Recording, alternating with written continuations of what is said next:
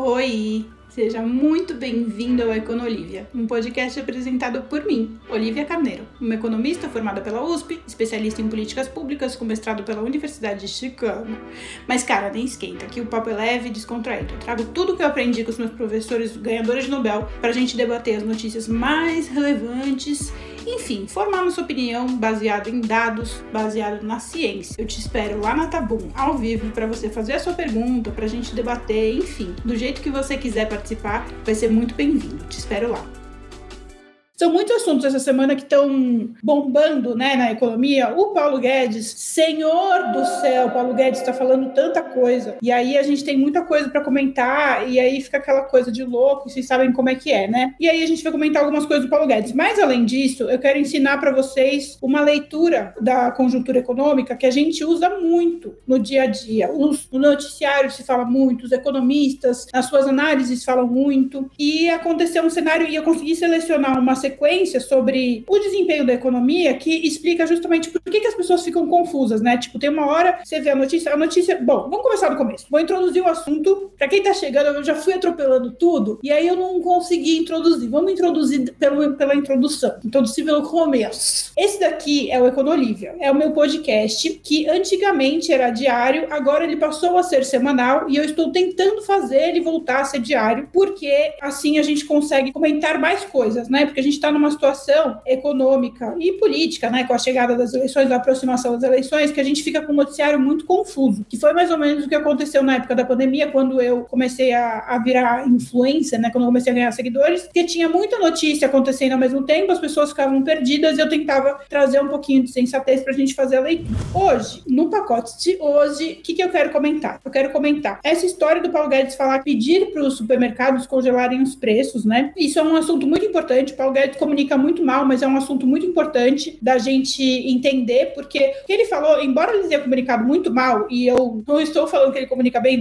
vou deixar bem claro, o que ele falou faz algum sentido, embora não, não seja uma solução, tá? O que eu quero dizer é que ele falou faz sentido, ele comunicou mal e não é uma solução, mas tem uma racionalidade econômica que é importante a gente entender, porque senão a gente fica só zoando que ele falou, ah, vai congelar preço, voltamos para a época do Sarney, quando existe existe uma racionalidade no que ele falou. Não é completamente irracional, embora não seja uma solução, e ele comunicou realmente muito mal. O segundo ponto que eu quero comentar com vocês é sobre essa história da economia despiorar, como algumas pessoas estão falando, né? Porque eu fiz um, um comentário sobre a, a questão econômica, e aí algumas pessoas mandaram, mandaram, ah, então a economia está despiorando, Olivia, porque eu comentei que saiu de péssimo para ruim. Aí os bolsonaristas, principalmente, estão indignados que eu falei isso, tipo, ah, então você está torcendo contra, a economia está despiorando. Não é isso. Inclusive, coincidentemente, o próprio Paulo Guedes fez um comentário muito parecido com o meu, só que num outro tom, obviamente, porque afinal de contas ele é do governo, ele tem que fazer num outro tom. E só que ele falou de um outro jeito e ele tem que fazer um malabarismo muito grande para fazer aquilo parecer que é uma coisa boa, porque não é uma coisa boa. A nossa economia não está indo bem, ao contrário do que muita gente está tentando fazer as pessoas acreditarem. Que mais que eu quero comentar? Além disso, eu quero comentar, eu voltei a fazer o, o boletim sensata e eu selecionei 10 notícias para a gente comentar. Só que essas notícias estão relacionadas, então eu não vou comentar 10 notícias, eu vou comentar de uma maneira mais junta, né? Conjunta. Vamos lá. Primeiro de tudo, Paulo Guedes falou assim: Paulo Guedes diz que o Brasil irá decolar e o país é o lado bom da crise. Que o Brasil é o lado bom da crise, né? Não há a menor dúvida de que haverá recessão na Europa e nos Estados Unidos. Vamos para esse primeiro ponto. Eu já falei várias vezes e eu repito e eu não tenho o menor problema de falar isso. Tenho muitos amigos macroeconomistas, respeito os macroeconomistas economistas, mas eu acho isso daí uma bullshitagem, porque eles ficam tentando fazer uma previsão do que vai acontecer, que é meio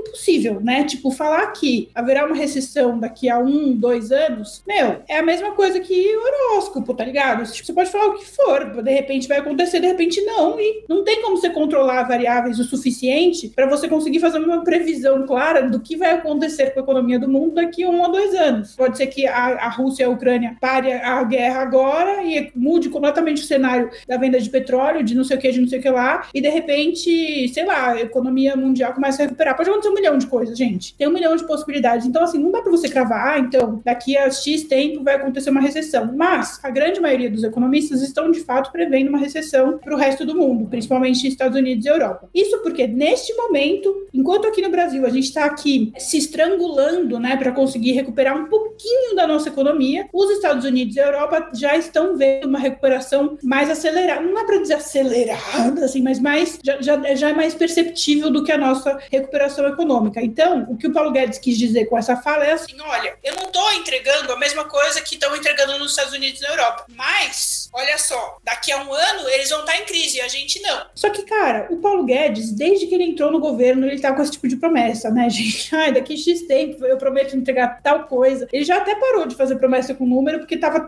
tava né, uma coisa meio sem sentido. E aí ele fica nessa de tentar fazer uma previsão para justificado, porque você entende que ele fez um malabarismo para dizer por que, que o Brasil agora tá mal e o resto do mundo tá bem? Porque o que eu falei no meu vídeo, que eu publiquei recentemente, foi: olha, o Brasil saiu de muito péssimo para ruim. Mas isso não significa que a gente melhorou. Significa provavelmente que quem estava acima da gente quando a gente estava muito péssimo piorou, porque a gente não mudou exatamente, a gente continua numa crise. A gente já estava com crise antes da pandemia, a pandemia agravou a crise e a gente está voltando para o período de crise antes da pandemia, que ainda é uma crise. Veja bem, ainda é uma crise. Não é a crise da pandemia, mas ainda é uma crise. Então, o que ele está querendo dizer é assim, cara, a gente ainda está numa crise, é uma crise um pouco.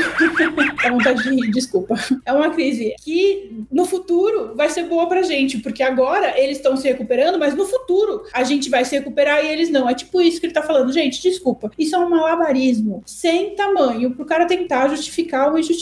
Por que, que não fala objetivamente? Olha, a gente tá em crise mesmo, eu tô fazendo isso e aquilo para resolver esse problema, minha solução é essa ou aquela. Sabe? Por que, que precisa fazer esse malabarismo todo para tentar dizer que, né, tipo, não dá. Quem fica caindo dessa de seguir esse discurso, né, que o, o governo monta, isso não é uma crítica específica para bolsonarista, tá? Até porque, até porque, veja bem, a gente já viu no período de governo Dilma, petista fazendo um malabarismo fora do normal para também justificar o injustificável. Gente, a economia tá ruim, a gente precisa falar de solução. Não dá pra gente ficar falando, ah, não, tá melhor do que o pior dos piores. Tipo, mano, você não quer uma economia melhor que o pior dos piores, você quer uma economia boa. A gente tem condição de ser uma economia boa, a gente tem uma condição de se desenvolver, a gente precisa gerar emprego. A inflação tá muito incômoda, né? Tá, tá atrapalhando bastante o nosso desempenho. Então, assim, vamos encarar os fatos como eles são e a partir daí a gente começa a discutir solução. Se a gente ficar fingindo que não tem problema nenhum, a gente vai parecer um bando de idiota, que é o que parece quando eu leio os comentários das pessoas criticando que eu falei que o país saiu de pior para menos pior e falando, é uma despiora. Não é uma despiora. Não dá pra chamar de melhora também, cara. Desculpa. Aí o cara virou para mim e falou assim: Wesley, não vou esquecer o nome do Wesley. Wesley falou assim: Ah, então, se você saiu de último lugar e foi para penúltimo lugar, significa que você melhorou. Não, Wesley, você está errado. Sabe por quê? Porque eu posso ser a pessoa mais pobre do mundo. Eu tenho cinco reais e eu sou a pessoa, eu sou a última colocada no ranking do mundo de, de dinheiro. Eu sou a pessoa mais pobre do mundo com cinco reais. O Wesley é o penúltimo. Ele é a segunda pessoa mais pobre do mundo e ele tem seis reais. Beleza. Passou um tempo, o Wesley perdeu dois reais. Então ele passou a ter quatro reais. Eu continuo tendo cinco reais. Só que o que, que aconteceu? Eu fui de pior, eu fui de último lugar para penúltimo lugar. E o Wesley foi de penúltimo para último. Significa que eu melhorei? Não, eu continuo exatamente com a mesma renda, eu continuo, quer dizer, mesmo dinheiro, né? Os cinco reais que eu tinha anteriormente. Eu não enriqueci, eu não empobreci, eu continuo com cinco reais. O Wesley que piorou. E aí a minha posição no ranking subiu, mas não significa que eu melhorei. Você consegue entender que é relativo e que é muito importante você fazer a comparação relativa em relação ao que você está comparando. Se você está comparando o Brasil com o resto do mundo, compare o Brasil com o resto do mundo. Não adianta você falar assim, ah, não, mas o Brasil, em comparação ao Brasil de 1962, agora tá melhor. Beleza. Só que eu quero o Brasil melhor do que o Brasil que a gente já viu em 2010. Eu quero o Brasil melhor do que eu já vi em toda a história. Eu quero o Brasil melhor do que é possível, entendeu? Eu quero uma evolução. A gente precisa evoluir. É isso, gente. Vocês precisam entender que a gente, quando faz uma comparação, a gente tem que fazer uma comparação relativa em relação ao cenário que a gente está explorando. Se eu fiz uma comparação falando que o Brasil está entre os piores do mundo, você vai comparar com os melhores e os piores do mundo. Não vai ficar tentando relativizar, que nem esse malabarismo louco do Paulo Guedes, de falar assim: olha, hoje a gente está mal, mas no futuro a gente vai ser o lado bom da crise, porque no futuro a gente vai melhorar. E aí, eles que estão melhor hoje vão no futuro piorar. Puta que previsão não. maluca, é cara. É burro, Como que cara, a galera que cai nisso, Como sabe? É e assim, porra, eu tenho mais respeito pelo Paulo Guedes, todo mundo sabe disso, a gente fez a mesma universidade, pô, respeito pra caramba a trajetória dele, respeito pra, pra caramba ele como profissional, mas aí ele tá agindo como um agente político, gente. Vamos parar de ser cego, né? Vamos enxergar as coisas como elas são. Esse era o, era o ponto da despriora que eu queria conversar com vocês. Tem gente aqui falando assim, qual a solução na sua concepção? Depende da solução do que, né? Do que, que você tá falando. Já fiz alguns vídeos explicando que, na minha opinião, o caminho nesse momento, dado o grande desequilíbrio que a gente tem, né? De choque de demanda, de choque de oferta, de desequilíbrio de preços, para mim a prioridade é a geração de emprego. O que a gente deveria fazer nesse momento, a gente precisa, na minha opinião, o foco nesse momento deveria ser geração de emprego. Desonerando isso, o governo de fato está tentando fazer, né? Desonerar, tá vendo? Quando tem uma coisa, eu reconheço, gente, não sou uma cega, eu sou uma pessoa técnica, eu tenho que falar o que eu, eu tô vendo objetivamente. Eu vejo um esforço do governo em desonerar.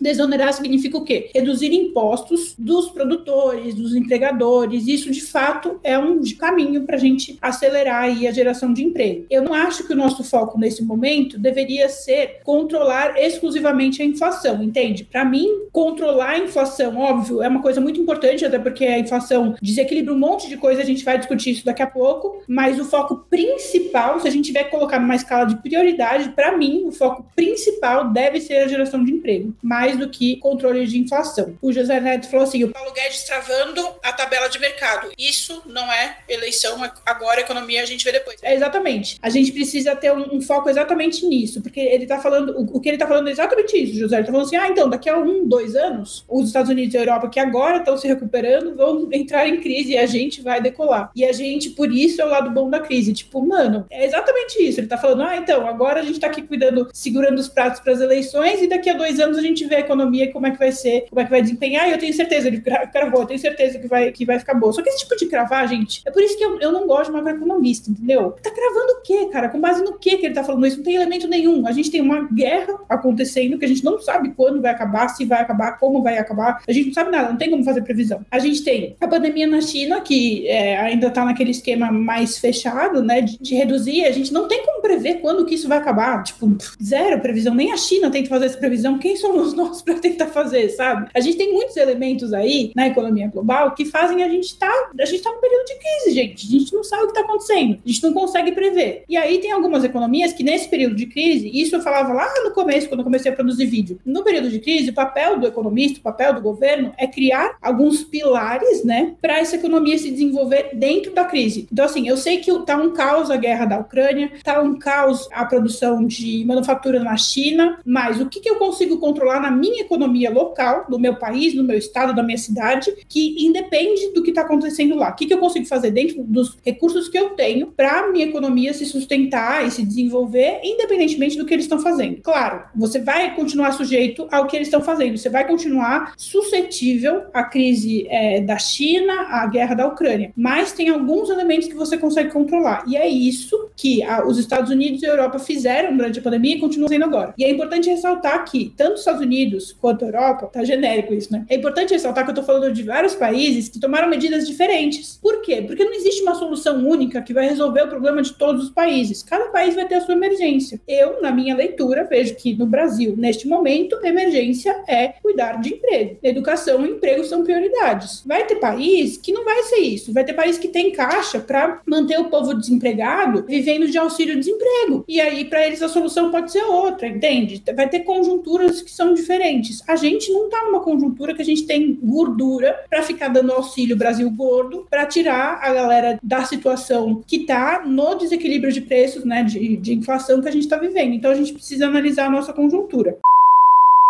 Agora vamos evoluir um pouquinho sobre a solução justamente que vocês querem que eu fale, né? Aí tem uma a próxima notícia que eu separei foi o mercado projeta barril de petróleo 130 dólares. O novo reajuste dos combustíveis pode sair esta semana. A estimativa de alta do petróleo leva em consideração a continuidade da guerra da Rússia e da Ucrânia, além da capacidade da China de vencer a Covid-19. Ou seja, o petróleo é um bom termômetro para a gente entender que a conjuntura global não está muito legal, entendeu? Tem alguma coisa aí que está tensa. E aí, o que eu olhei Bolívia, que obviamente não estou no governo, então é muito mais fácil para mim. Eu tenho consciência disso, óbvio, né, gente? Tenho consciência que para mim é muito mais fácil criticar, porque eu não estou lá tentando resolver problemas com a mão na massa, então tenho aqui um pouco de humildade no que eu vou falar. Estou falando assim, ó, tem ali aquele, aquela conjuntura global que a gente está observando e que a gente não tem muito o que fazer. O que, que você vai fazer? A, a Rússia está em guerra com a Ucrânia. Eu, brasileira, não consigo fazer muita coisa para impedir essa guerra. Pode fazer um acordo diplomático, pá, mas não tem tanto esforço assim para evitar o impacto dessa guerra da nossa economia. E esse é um fator aí que eu tô falando conjuntural, que não tem muito o que nós, como brasileiros, fazermos. Tem como talvez um aspecto diplomático, mas é muito limitado nesse sentido. Beleza. Agora vamos falar da nossa economia. A gente já entendeu a conjuntura, né? China com Covid, política de zero Covid, reduz bastante a produção na China. A política de zero Covid na China é basicamente o seguinte: ninguém sai de casa,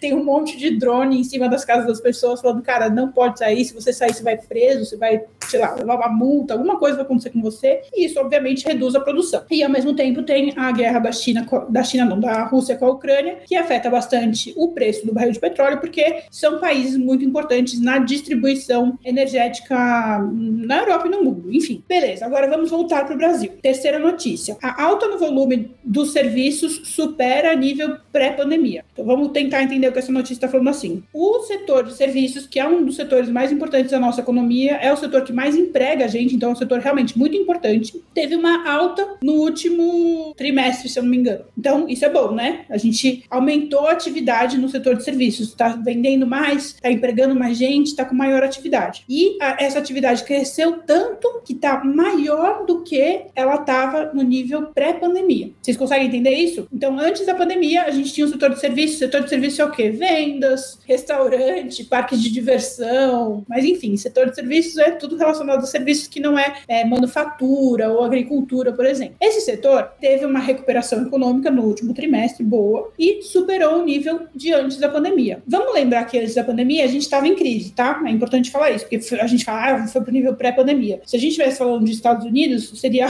ótimo, porque antes da pandemia eles não estavam em crise. Mas nós, brasileiros, já estávamos em crise antes da pandemia. Então, voltar para o nível pré-pandemia é, significa assim, é voltar para o estágio anterior da crise que a gente está vivendo hoje. Setor de transportes, comunicação administ e administrativo foram que mais cresceram. Então tá, então a gente está falando de um dado que aparentemente é bom, né? O setor de serviços evoluiu, não estamos mais tão ruim quanto estávamos na pandemia, né? É, durante a pandemia, voltamos para o ruim que era da crise antes da pandemia, que é melhor do que estava antes. Beleza, tô reconhecendo, tá? Não tô falando que, que é 10 piora, nem nada disso. Reconheço que é melhor do que estava antes, mas ainda é ruim. Só que, a quarta notícia, o setor de serviços sobe abaixo do esperado e desaceleração. O desequilíbrio do setor de serviços mostra que pode haver desaceleração no PIB no segundo semestre, em meio à alta de inflação e juros. O que, que isso quer dizer? Quer dizer que sim, o setor de serviços teve uma melhora. Só que essa melhora, segundo os economistas que fazem as previsões, principalmente esses macroeconomistas que eu critico tanto, mas que têm um papel importante na economia, eles já esperavam que o setor de serviços fosse apresentar essa melhora nesse trimestre. Essa melhora era esperada. Só que o que, que aconteceu? Essa melhora aconteceu abaixo do que eles esperavam, porque todos os indicadores estavam apontando que haveria uma melhora boa no setor de serviços, e essa melhora aconteceu, só que não foi tão boa quanto eles esperavam. Entendam que isso não é uma colocação política, tá? Isso que eu tô falando para vocês é econômico e acontece em 100% em todos os governos, todos os mercados, todas as economias, não importa o regime, não importa quem está no governo. Economista trabalha com previsão. A gente prevê o que vai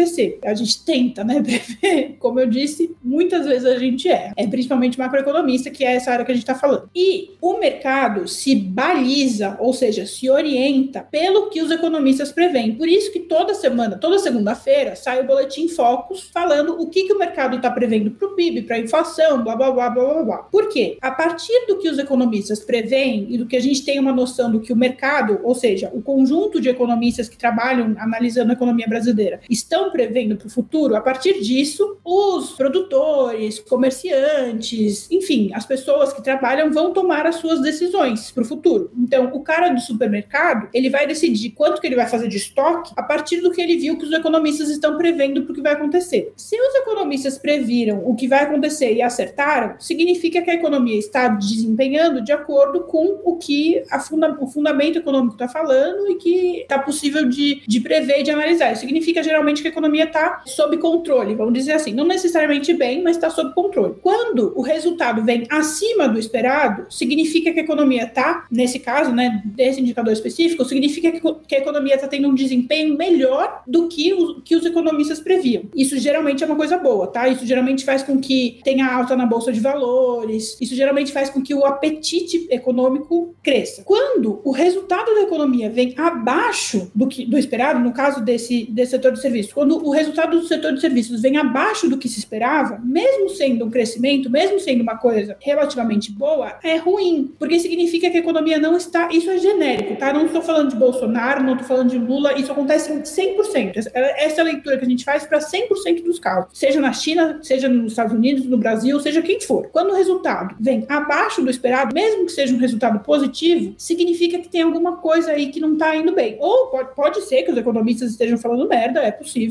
eu sou a primeira a, a falar isso, mas pode ser também que a economia esteja um pouco desajustada com relação às expectativas. Pode ser que seja um problema do mensageiro, ou pode ser que seja um problema da mensagem em si. Nesse caso, o que economistas que analisam isso, e eu não sou economista que analisa isso, eu estou lendo para vocês o que outros economistas leram e, e analisaram, o fato do setor de serviços ter desempenhado um crescimento menor do que era esperado pode significar que a economia está diminuindo a velocidade de recuperação. Ou seja, a nossa economia está sim mostrando uma recuperação. A gente saiu, que nem eu falei no vídeo, né? A gente saiu do, do último lugar lá no, no ranking de desemprego para penúltimo lugar. Isso significa uma melhora. Só que pode ser, esse dado pode querer dizer que a gente tende a melhorar menos no próximo resultado. Tá dando para entender o que eu tô falando? É um pouco confuso, mas mas eu tô tentando falar da maneira mais clara possível. Obviamente, isso que eu tô falando, gente, não me entendam mal, não tem nada a ver com Bolsonaro, não tem nada a ver com Lula, não tem nada a ver com nada. É uma análise econômica. Essa análise a gente faz para todos os governos. Quem acompanha meu conteúdo sabe que eu falo disso em outras situações. Falo da economia americana fazendo a mesma leitura, porque é assim que se faz a leitura técnica, não é passional. Não tô falando, ah, eu queria muito, nossa, eu queria muito que o setor de serviços piorasse. Não, não queria, eu queria que melhorasse, queria que fosse melhor do que a expectativa, mas não foi. Aparentemente aparentemente, pelo que eu tô lendo aqui no noticiário. E aí, por que que não foi melhor que os economistas esperavam? O que que atrapalhou essa melhora? Qual foi o fator que, que causou que o setor de serviços melhorasse menos do que estava previsto que ele fosse melhorar? A inflação, aqui é outra notícia. A inflação pesa em desaceleração de serviços, especialmente os voltados às famílias, diz IBGE. Segundo o gerente da pesquisa mensal de serviços do Instituto, a alta de preços tem efeito efeitos tanto diretos quanto indiretos no consumo de serviços. Ou seja, por que, a economia não teve uma melhora no setor de serviços conforme os analistas de mercado, os economistas estavam prevendo? Porque a inflação acabou pesando mais no,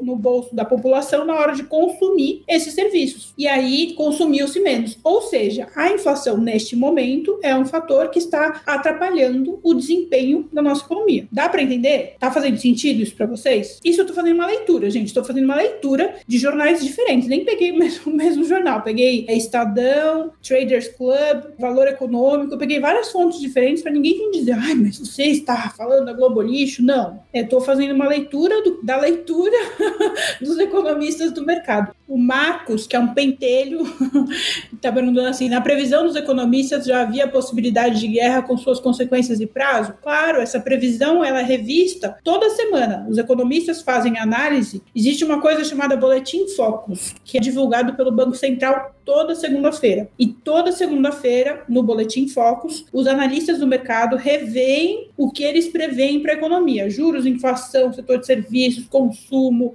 tudo que você puder imaginar sai lá naquele boletim, o que cada economista prevê. E aí vai ter o economista do o grupo de economistas, né, do Itaú, o grupo de economistas da XP, o grupo de economistas do Bradesco, da consultoria MCM, vai ter economistas de diversos grupos. Todos eles vão lá colocar quais são as previsões deles e a partir daí que a gente faz a leitura. E é óbvio, né? Eles semana passada eles sabiam quanto, que eles sabiam que tinha guerra e que, enfim, a previsão da guerra continua indefinida. Vamos evoluir aí para os próximos tópicos. A gente já entendeu, então, que o setor de serviços teve uma melhora. Não estamos falando de despiora, tá? A gente está falando que teve uma melhora, mas foi abaixo do esperado. E isso pode significar que a próxima melhora seja uma melhora pior do que poderia ser. É uma coisa meio confusa, né? Mas é isso. É difícil de entender, mas é isso aí. É, tá bom. Enfim, desculpa aí que eu estou fazendo meu melhor, tá? Seguindo em frente. Sexta notícia: governo central tem superávit de de 28,6 bilhões em abril, diz Tesouro. Tesouro é o governo, tá? Então o próprio governo está dizendo que teve um superávit. O que, que significa superávit? Eu vou tentar resumir aqui de uma maneira genérica. Esse superávit significa que teve uma arrecadação, ou seja, mais eh, empresas e pessoas pagaram impostos do que gastos. Ou seja, o governo gastou menos do que ele recebeu de imposto. O governo paga as contas com o dinheiro que ele recebe dos impostos, né? Então ele recebeu um tanto de imposto, tipo o seu salário, tipo o dinheiro que vai para sua casa. Você recebeu ali uma grana e você gastou menos do que você recebeu, então você teve um superávit. Se você gastasse mais do que você recebeu, você teria um déficit. Tendo isso em vista, o secretário especial do Tesouro e Orçamento esteve com Nago, projetou que o governo central pode encerrar um ano com um déficit primário. Ou seja, ele está falando assim: ó, teve superávit, a gente gastou menos do que é, a gente arrecadou. Só que pode ser que a gente termine o ano, o próprio governo está falando isso, tá? Pode ser que a gente termine o ano com um déficit, pode ser que a gente gaste mais do que a gente arrecade até o final do ano. Isso é o próprio governo falando. Eu tenho que refrisar isso várias vezes, porque senão vem bolsonarista falar que eu estou torcendo contra. Eu não estou torcendo contra, o próprio governo está falando isso. Isso são análises técnicas, é isso que a gente chama de análise técnica. Que aí é isso, é um dado, é um dado. Não tem para onde a gente fugir, não tem desejo, não tem, tipo, eu gostaria que, gostaria, mas não faz diferença nenhuma no que o dado está falando. Sétima notícia: produção de agroindústrias volta a esfriar. PIMAGRO, índice da FGV Agro, recuou 0,2 em abril. É assim, é uma, é uma coisa bem parecida com aquela, aquele, o setor de serviços que a gente estava falando antes, só que para agroindústria. E aí, esse setor está com um crescimento, né? É positivo o saldo do crescimento, mas é um positivo bem pequenininho, 0,2% é bem pequenininho e está desacelerando. O que, que significa estar desacelerando? Significa que da próxima vez pode ser que venha menor ainda ou que venha negativo. Então, quando a gente fala que está desacelerando, que nem o setor da indústria, da, desculpa, que nem o setor de serviços que eu estava falando anteriormente. Quando a gente está vendo uma previsão de diminuir o crescimento, significa que a gente está se aproximando do cenário de que pode voltar a ser negativo, pode voltar a ser ruim. Então, não é um dado que a gente comemora com entusiasmo. A gente, se for comemorar, comemora com cautela. Mas a gente geralmente não comemora. A gente comemora quando realmente está acima do esperado, está brilhando, está adiante o negócio. Nesse, nesse cenário não é conjuntura de, de comemoração, não. Aí a oitava notícia foi assim: Guedes nega pedir congelamento de preços ao varejo. É voluntário, se não quiser que se dane. Gente, o Paulo Guedes comunica muito mal, né, meu? Eu fico impressionado. Sobre o cenário externo, o ministro notou que é um mar turbulento e não deve melhorar tão cedo. Guedes viajando na batatinha. Mas vamos falar do congelamento de preços. O congelamento de preços, se fosse feito, se fosse uma política feita, que nem foi feito na época do Sarney e tal, significaria o quê? Você não pode aumentar o preço das coisas. Isso é um jeito de forçar o controle da inflação né? Porque a inflação, os preços das coisas são controlados pelo mercado, oferta e demanda. Se você aumentar o seu preço e as pessoas continuarem comprando, é porque você tem margem para aumentar o seu preço. Se você aumentar o seu preço e as pessoas não comprarem, significa que você não tem margem para aumentar o seu preço. É isso que, que mobiliza a alta ou a baixa dos preços. Quando o Paulo Guedes fala assim, ah, então supermercados, não aumentem os preços, né? Congelem o preço das coisas. O que ele está falando é assim, olha, tem uma parte aí do aumento dos preços que está acontecendo hoje que é expectativa que não é necessidade. Isso é verdade. Tem uma parte que é uma margem que não só os supermercados, tá? Todo mundo, todo mundo que cobra, né, por serviço, por produto, aumenta um pouquinho o preço porque tá vendo que a inflação tá, tá alta. Então fala assim, ah, vou aumentar um pouco acima da inflação aqui para o mês que vem eu tenho uma margenzinha caso os custos das minhas operações também aumentem. Então o que ele está falando é, não aumenta com base na sua expectativa. Segura o que ele fala, o que eu acho que ele está falando, tá?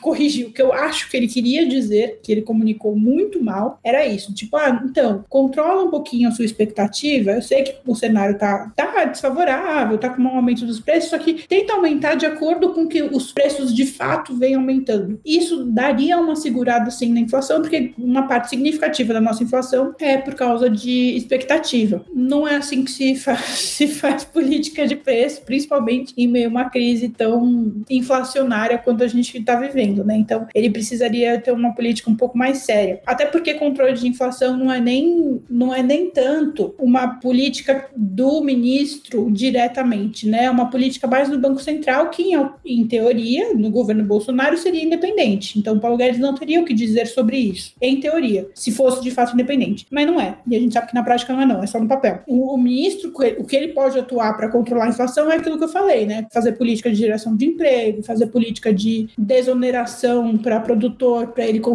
produzir com uma margem de lucro ou, ou capacidade de empregar, né? Maior, esse tipo de coisa. Mas agir diretamente no preço não é, não é competência do Ministério da Economia, né? Em teoria. Seria uma competência indireta do Banco Central na medida que controla a inflação e que é um dos objetivos do, do Banco Central, de fato, controlar a inflação, seja por política de juros ou por, enfim, política monetária no geral, né? Estamos acabando, gente, estamos acabando. Notícia número 9. Caminhoneiros dizem que Guedes é culpado por caos, prometem greve e veem governo desesperado. A Brava criticou medidas anunciadas pelo governo federal para tentar conter a alta de combustíveis. Meu Deus do céu, vou até dar um golinho. A décima notícia. Copom deve aumentar a taxa Selic para 13,25% e o mercado já prevê mais uma alta. Ou seja, depois dessa alta que está prevista para amanhã, depois dessa alta que está prevista para a próxima reunião, prevê-se, tô tentando falar que nem o Michel Temer, que vai ter mais uma alta, entendeu? Além da alta que está acontecendo, vai ter uma alta depois da alta. Eu espero que quando eu acabar a faculdade entenda tudo que ela está falando.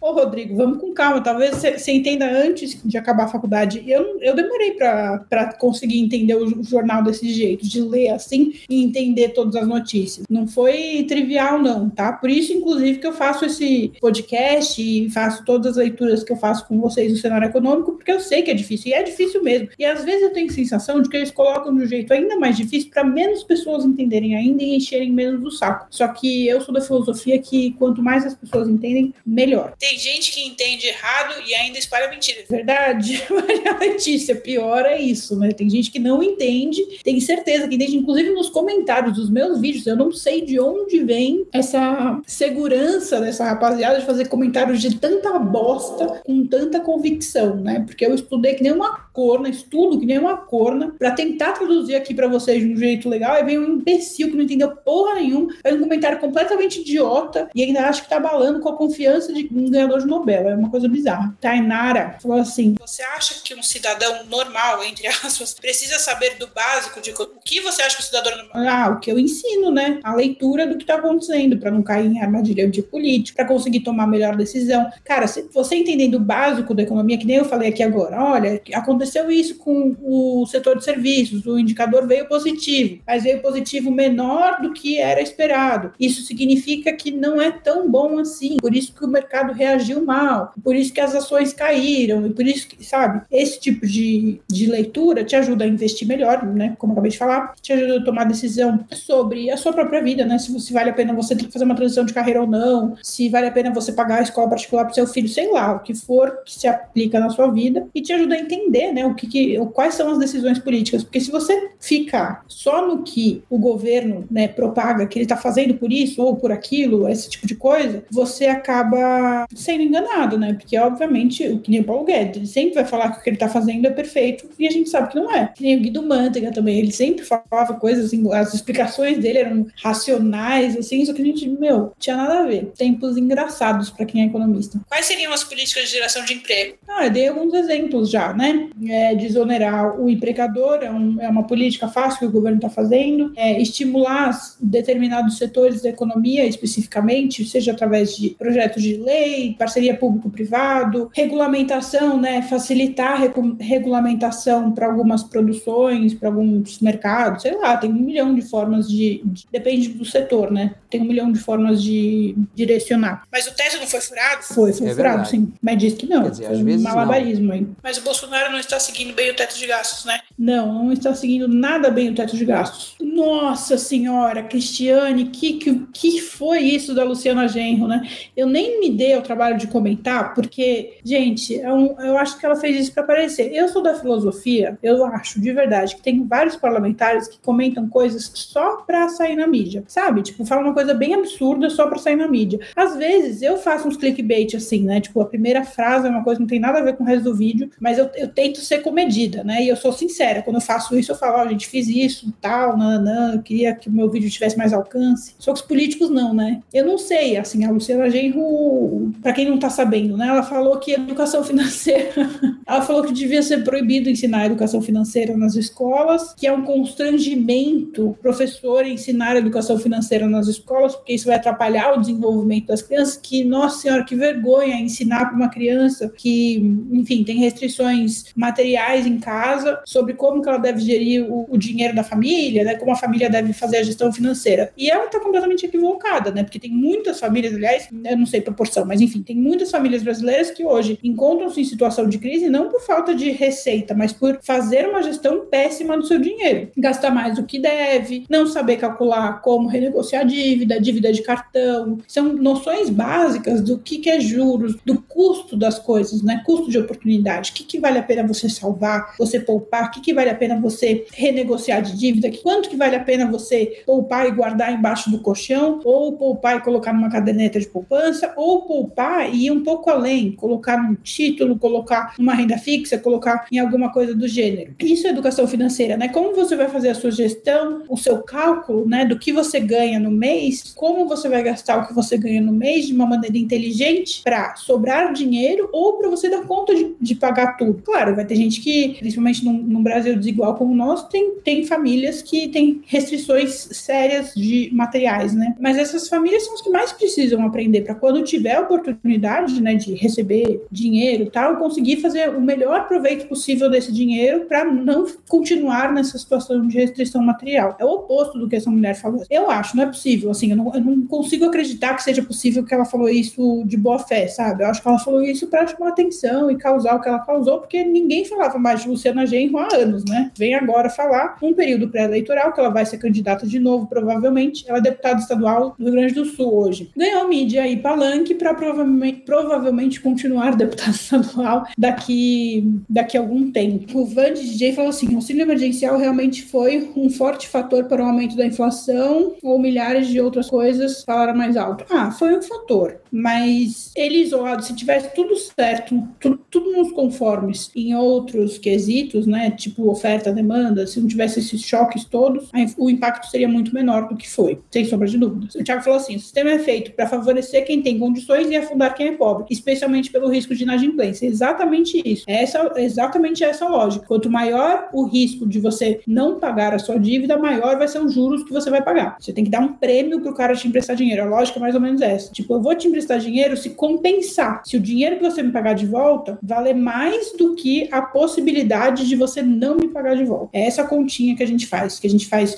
um cálculo de futuro e traz para valor presente. Quem estuda matemática financeira, enfim, microeconomia básica, já deve ter estudado isso, né? De trazer para valor presente o risco futuro. Eu acho esse, essa temática super interessante, mas ela é bem matemática. Muito obrigada para todo mundo que participou. Eu achei ótimo, a retenção foi muito boa. TikTok aqui bombando, Instagram sempre numa média típica de Instagram e o YouTube para a primeira live eu achei ótimo também. É isso aí. Acho que. Ah, eu preciso dar um recado para quem tá escutando gravado o podcast, porque isso daqui fica gravado, tá? No podcast, vai pro Spotify, vai pro Deezer, vai para um monte de plataforma. Se você estiver escutando gravado, por favor, compartilha. Compartilha com seus grupos de WhatsApp, compartilha com todo mundo, porque isso me ajuda a voltar para o top 10 do Spotify e essa é a minha meta, voltar para o top 10 do Spotify, tá bom? Muitos beijos, muitos beijos e até a próxima. A gente tem aqui muita fada, e às vezes vocês nunca vão entender como funciona a economia.